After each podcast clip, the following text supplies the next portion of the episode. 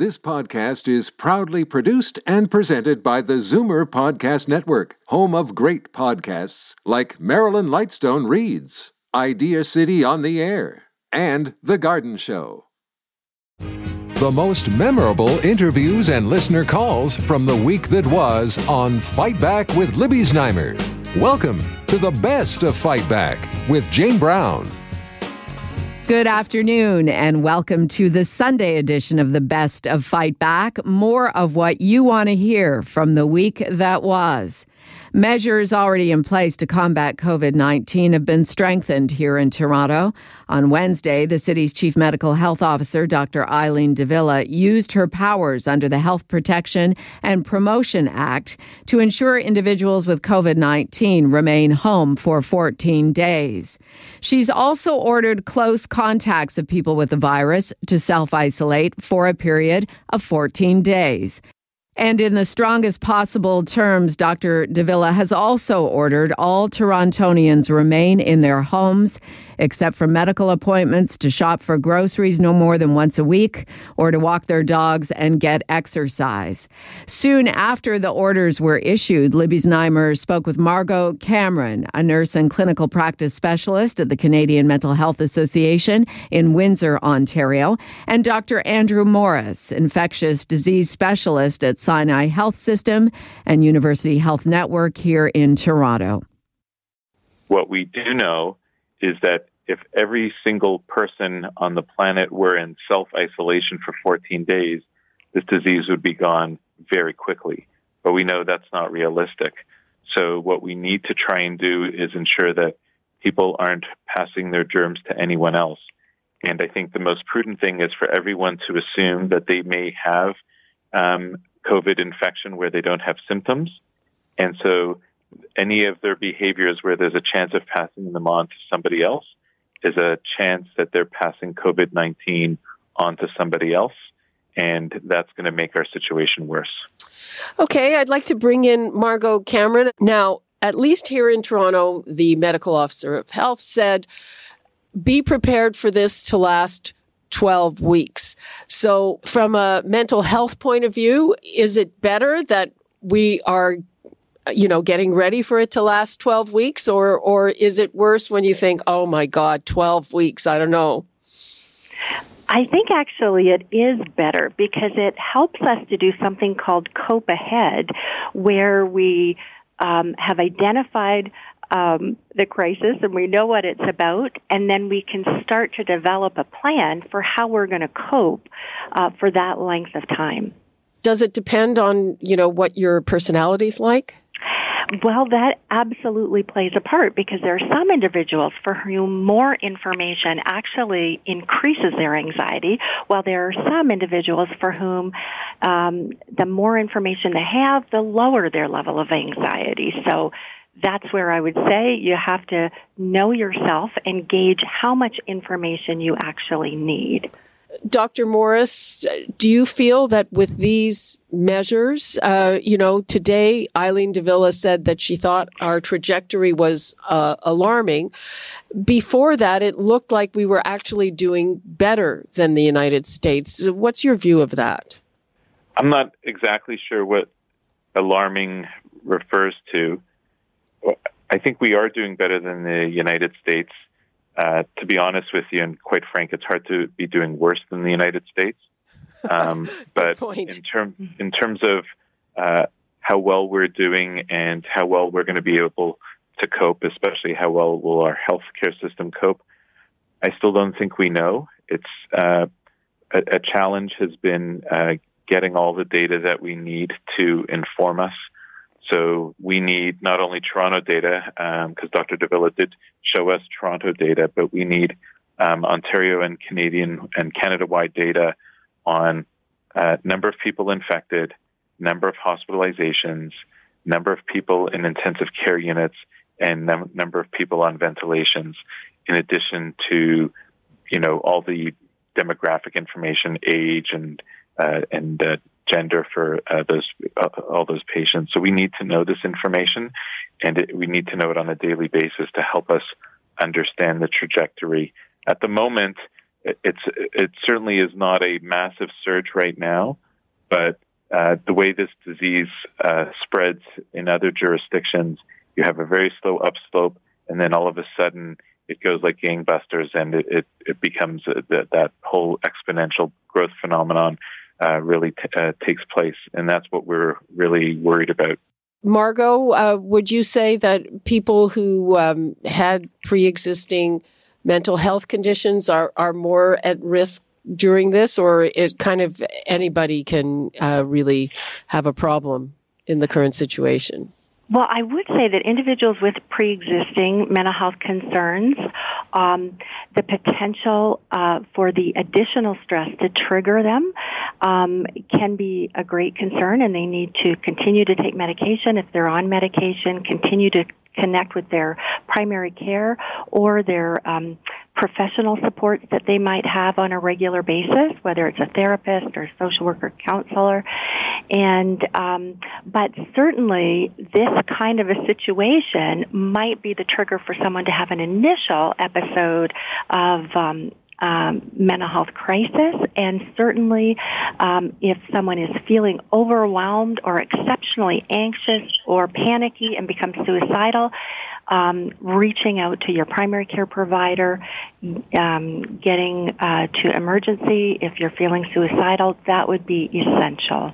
Margo Cameron, a nurse and clinical practice specialist at the Canadian Mental Health Association in Windsor, Ontario, and Dr. Andrew Morris, infectious diseases specialist at Sinai Health System and University Health Network in Toronto. They spoke with Libby Znaimer on Wednesday. This is Zoomer Radio's Best of Fight Back. I'm Jane Brown. After our health, the other big worry with the COVID 19 pandemic is our money. Some who've lost jobs are not able to make the rent or mortgage payments and don't know how they will put food on the table. Others have been watching their retirement savings that they worked so hard to build continue to shrink with an ongoing upheaval on the markets. Who best to turn to for assistance in managing our finances? Mark Halpern, CEO of wealthinsurance.com, certified financial planner and trust and estate practitioner the one good thing that comes out of this pandemic is that, you know, it's certainly woken a lot of people up to sort of look more at their defense as opposed to their offense. So we're busy with meetings, not in person, clearly, with Zoom, Skype, phone calls, and uh, really reaching out to our, our clients and friends and, and, and people who are reaching out to us just to make sure they're okay and see if they need anything. Um, it's really just a time to you know, really focus on staying safe and secure and uh, and taking care of things you can take care of. So, what is your top advice right now? Well, besides number one, taking care of yourself and your family, and making sure that you know you sort of tighten your belt for the next little while because it could be some time. I'd say that the the next piece of advice is not to panic. You know, clearly people are, are panicking, and we see that in the markets uh, with their very volatile dips and there's a tendency for people to want to, you know, sell off and cash in, but just know, you know, you can't fix a ship during a hurricane, and we've been through this before, and it seems that we've always bounced back, and and in some terrible situations from 9/11 to SARS to uh, 2008. So hold the fort. The next thing is doing what you can do. And for this, there's lots you can do from home. And this is really, in my mind, it's around getting things organized in your life. And that's really around things like estate planning. That is something that you can do right now, Libby. And I would suggest that the top of the list would be making sure people have up to date wills and powers of attorney in place. You can do this with a phone call with a lawyer, and you know there are services available that we are very happy to help listeners uh, get connected to. We also suggest getting an estate planning uh, or an estate directory together, just getting a list of where all your assets are, your wills, your powers of attorney, the keys to the safety deposit box, uh, digital passwords. We have a, a PDF, writable PDF at our website that's free. That's you can download and fill it all out. Make sure somebody knows where that is. And then the third thing that I think is really important is that people should be reviewing their insurance, their life insurance. Some people that's you know they don't have insurance or they don't have enough. They were counting on the markets to sort of take care of their families or interest rates. So right now it's uh, it's something that people are reviewing and and the good news is it's never easier to acquire it. Mark, you were saying that getting insurance is uh, very easy and has never been easier. How so? Well, everybody thinks about getting insurance where they have to have a meeting in person with an advisor in their office or your home, and you have to have a nurse come to see you to take, you know, medicals like blood and urine, etc. But now, uh, and this has been around for a while, uh, people can get up to a million dollars of life insurance uh, with no medical and no visits from uh, an advisor or for a nurse. And if you qualify, these types of policies, which are very inexpensive, can actually be issued and underwritten within 72 hours.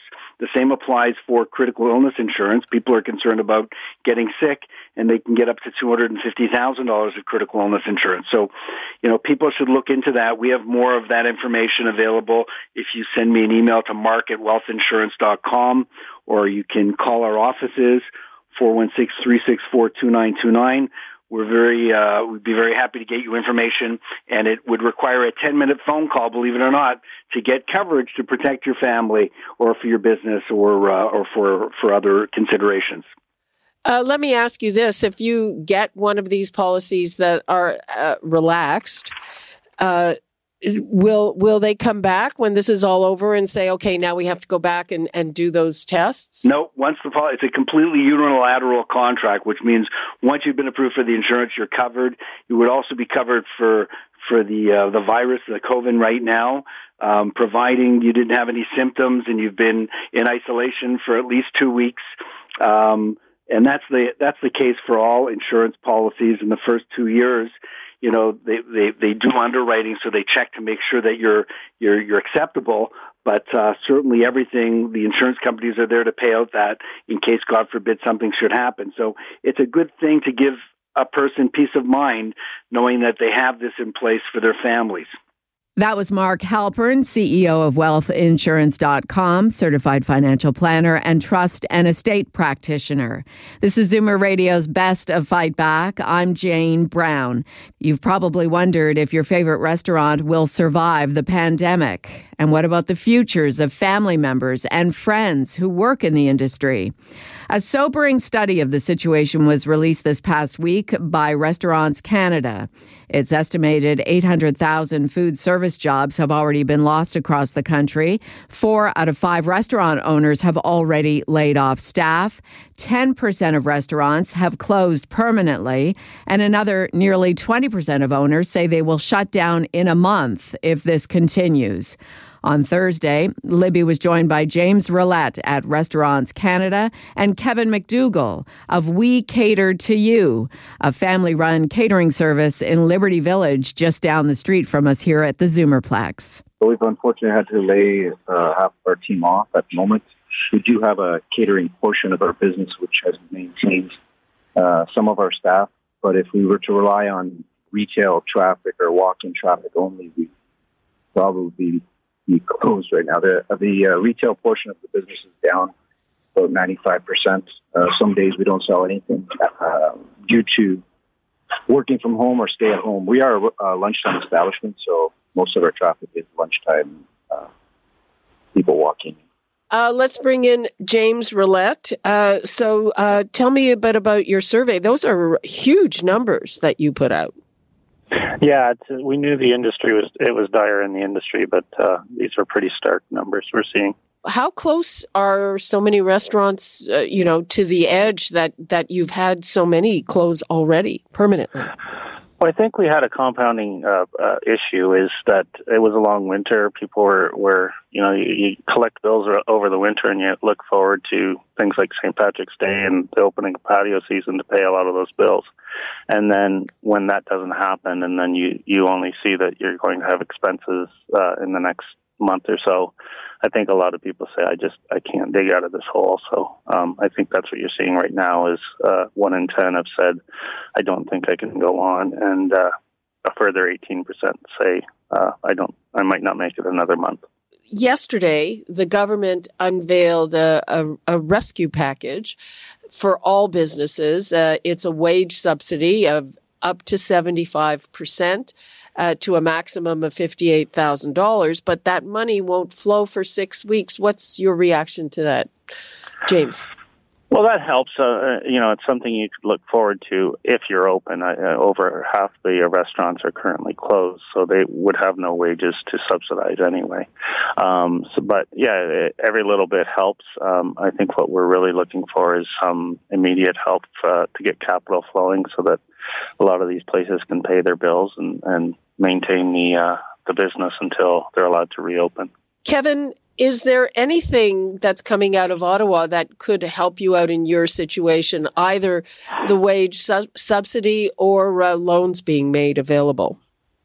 Uh, the wage subsidy, obviously, like James said, uh, it does help a little. Everything helps because uh, we are dependent on cash flow. The deferred uh, tax collection that was uh, that's a major help. Just be able to keep cash flow going, and obviously, like James was just saying, loans if there was loans available or became easily available because with restaurants, loans are not that easy because it's a high risk industry. So banks don't typically like to lend money to restaurants. So if there was a leniency towards that to keep cash flow going, it would be a lot more helpful. James Rilett, have you done any figuring on, on how to help your members? I mean, 12, 12 weeks is, is what they're saying, at least in Toronto. Yeah, well, that's that's the problem. Is right now we're we're constantly re rerunning the numbers based on what the new scenario is uh, day to day. Um, but yeah, we we see even your bigger chains. I think are going to start showing strain. Um, they may be heavily, heavily leveraged. They may have a lot. They, uh, they typically have a lot higher rents, and uh, I think you're going to see a lot more strain quickly.